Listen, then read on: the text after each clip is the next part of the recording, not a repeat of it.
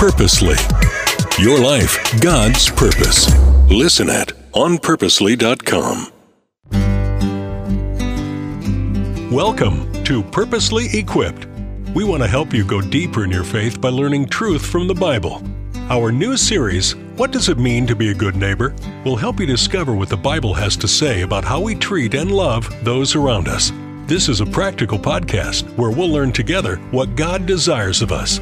For this series, we are joined by Pastor Jesse Bradley of Grace Community Church in Auburn, Washington. Welcome to the Purposely Equipped podcast. Our series is on loving your neighbors, and this is a topic that stretches all of us. We started with a biblical definition of being a neighbor, and we focused on Luke chapter 10, the Good Samaritan, and what Jesus teaches us that our neighbors are actually everyone who God brings into our paths. And you know, to have God's love, we need to abide with Jesus so we can really love our neighbors. And the second question, which is the episode today, what has God called you to do as a neighbor? Because it's not just getting information, these are relationships and risks, and we want to be the hands and feet of Jesus. We want to represent Jesus as his ambassadors, and that includes doing some things. And we want to highlight the scripture that Jesus doesn't come to be served, but to serve and give his life as a ransom for many. Now, Melanie Kaneshiro is with me today, and Melanie leads our international student ministry. And when you think, Melanie, about being called, God has called you to an amazing ministry, and I'm so grateful for what's happening there. Uh, talk about just your own experiences in terms of being served and serving and gaining a sense of what God has really called you to do as a neighbor and as a friend to people. What does that look like? Yeah, absolutely. Um, I, it all goes back to me uh, when I lived in Japan. You know, um, I was served, and there was a time when I ran out of money and I was literally homeless in Tokyo. And um, I went to the church, and somebody took me in. And you know, being served, we all go through these periods of when we have a challenge, and the the the guy on the side of the road, the Good Samaritan, reached out to, you know, it's an act of mercy and kindness. And we have those opportunities, big or small, almost every day. But, um, you know, Jesus came to serve, and if we want to follow him, we want to we want to enter into that that joy of service, and it really does become a joy when you've been served and you've been hurting, you've been in that really low place, and you've been served. Um, you know, it's really great feeling to be on the other side of that and be able to reach out and love people in practical ways, um, meet needs, and just really keep your eyes open and look for those opportunities. They're all around us every day. That's it. And when Jesus taught, he said, Love your neighbor as you love yourself. Yeah. And what I'm hearing you say is love includes serving and love includes sacrifice. Absolutely. And there's actually a joyful serving that happens. Yeah, and absolutely. God loves a cheerful giver, and He can do that in your heart. And, You know, He can give you that joy in serving, and you know that's where I'm at. You know, when I'm serving, is it's a pure joy. He also said love your enemies you know it's pretty much in the same context um, you know in leviticus don't hold a grudge but love your neighbor as yourself.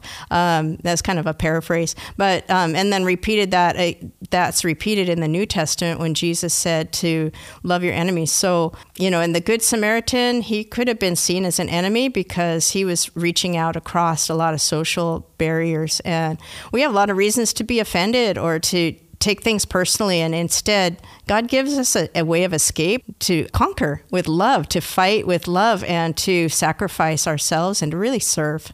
That's it and when you do that, you're humbling yourself, you're serving, you're valuing other people. I think of John chapter 13, where Jesus is washing the disciples' feet. Oh, yeah. And, you know, he's doing something there that ultimately he's going to serve and sacrifice even more for everyone by dying on the cross.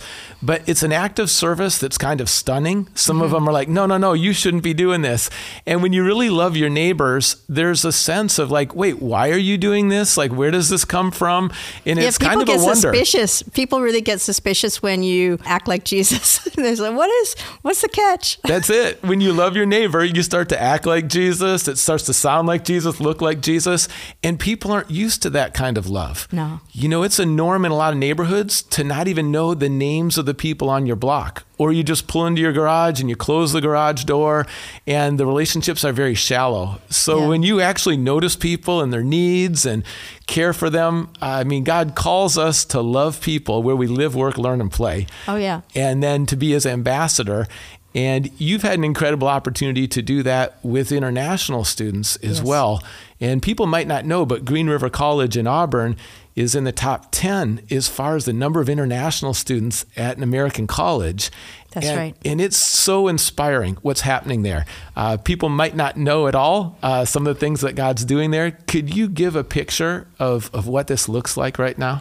Yeah, our ministry is very hospitality rich, and um, you know we take initiative. We have that come and see approach, and every week I'm inviting new students that I've met on campus. I work on the campus there at Green River College, and I have an opportunity to meet new students all the time. So I'm inviting them to church, and that's kind of my first step is to say, "Hey, would you like to experience this with me? You know, come and and see what this is all about." And most of the time, like maybe 95%, they say yes. They actually really feel honored to be included and welcomed, and they want to have an American experience. They think this still is a Christian nation, but I'm not. I'm not going to let them in on anything. But you know, just welcoming and that hospitality. And then I have a whole team of people that is so beautiful, especially in this last year.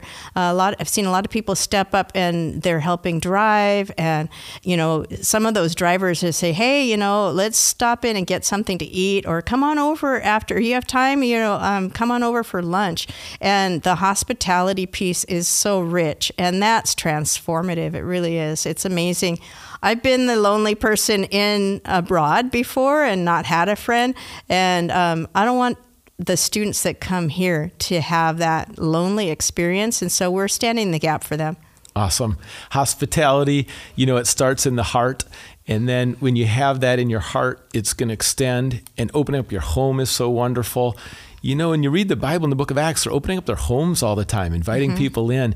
And sadly, a lot of international students never are going to get invited unless there's someone who, again, extends that hospitality because God's put it in your heart. And I know when I lived overseas, it meant the world to be in a home and with a family for a meal. And when I look out on Sunday mornings and I see there's people and students from every nation, and many of them are hearing about Jesus for the first time. Yeah. And that hospitality is kind of a bridge where they get to experience God's love in action, and then they learn more about who this God is. Yeah, we're trying to create safe environments where they can ask questions and they can really explore honestly about their worldview and our worldview and who is this Jesus that you worship and creating that really safe environment for them to do so. Um, and yeah, that's all. That's all about being a neighbor. And Yes. um, God's brought these people. It's kind of like. Um, in Acts, where all the people gathered into Jerusalem for Pentecost, and then God poured out His Spirit. And God's doing that same strategy today. And you know, these students that come in, they're gonna they're gonna be influencers um, because they come from positions where you know they're gonna they're gonna serve their nation. They're going to be in politics and business and all kinds of arenas. And how are they going to serve? What are they going to take home with them? And we just want to, love them and serve them while they're here so that they can catch that bigger vision of God's kingdom and what He wants.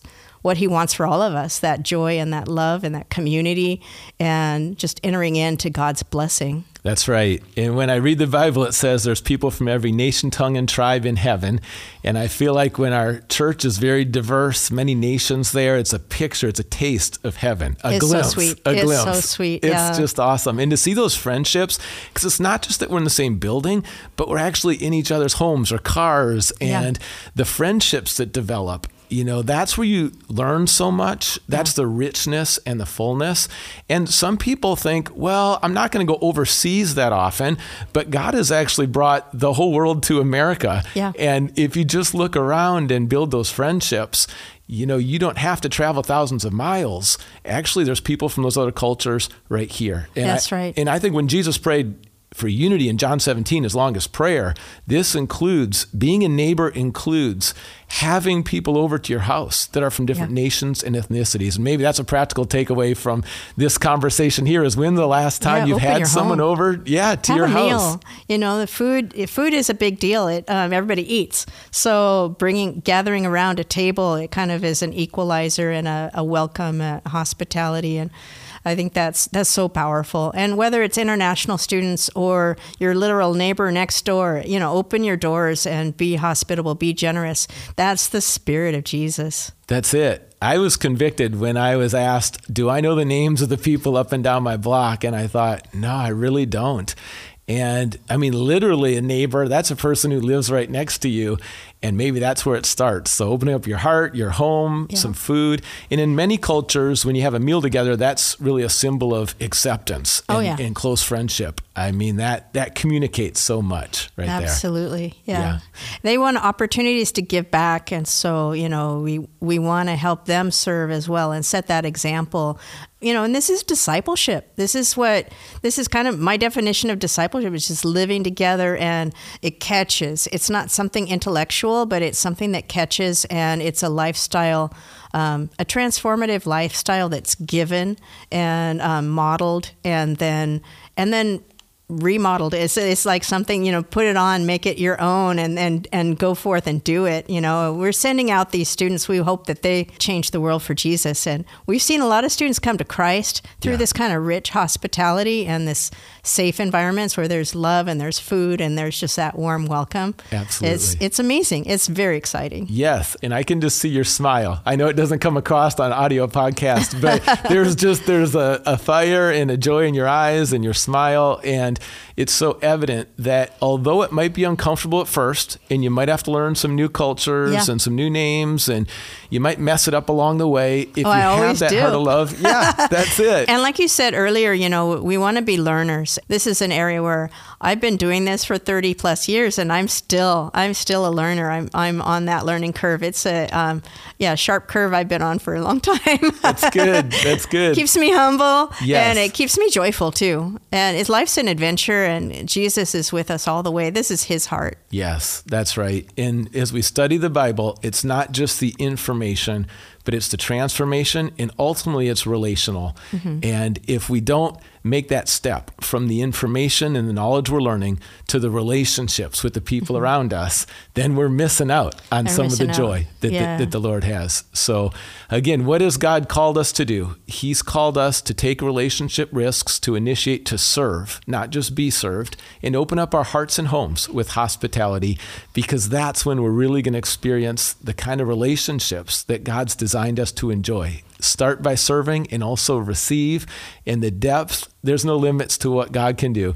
And for going deeper today, check out John chapter 13, Jesus washing feet. You can also check out Jesus on the cross because down to his last breaths, he's still being a neighbor. There's two thieves next to him, and one of them's maybe been cruel, insulting him, but what does Jesus do? Gives grace, forgiveness, and then that thief puts their trust in Jesus. He puts his trust in Jesus. You'll be with me today in paradise. I mean, they're going to be right side by side for eternity because Jesus was faithful. And, and don't stop being a neighbor, even when it's painful, yeah. even when you know you've been mistreated. Just keep bringing that love as you abide with Jesus. Melanie, Amen. anything else you want to encourage people Amen. with? Amen. That's a good word, Jesse. Okay. Oh, I'm inspired. It's really been a great conversation, and I would say, you know, God's going to give you opportunity opportunity every day to serve somebody and just go out there, take that relational risk, and um, let's let's be bridges. Let's bridge the gap between man and God, and just um, go out and love our neighbor and enter into that joy. Right on. So this Sunday, if you're at church, there's someone you don't know, walk across the room, introduce yourself, and then uh, let's build friendships that cross. Sometimes there's some national boundaries that don't need to be there, and let's build those friendships together. God has called us to love our neighbors as ourselves. Amen. As we look forward to the next episode, our next question what does faithfulness to God look like in this area? And we'll unpack that our next episode. Let's keep walking together and loving our neighbors. Special thanks again to our hosts from Grace Community Church in Auburn for their help with this series. And thank you for downloading What Does It Mean to Be a Good Neighbor? a purposely equipped series. Let's keep growing in our faith together. Purposely Equipped is part of Purposely, a podcast network with practical podcasts to help you find and live in God's purpose for your life. Find more podcasts and faith resources at onpurposely.com.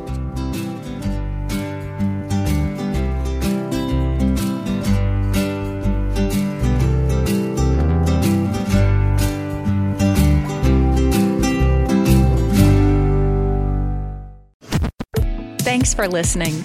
We just wanted to take a minute to let you know that just like you and your family, Purposely is also part of a family, the CRISTA Family of Ministries. CRISTA helps kids and teens learn and grow in their faith at King Schools and Miracle Ranch Camp.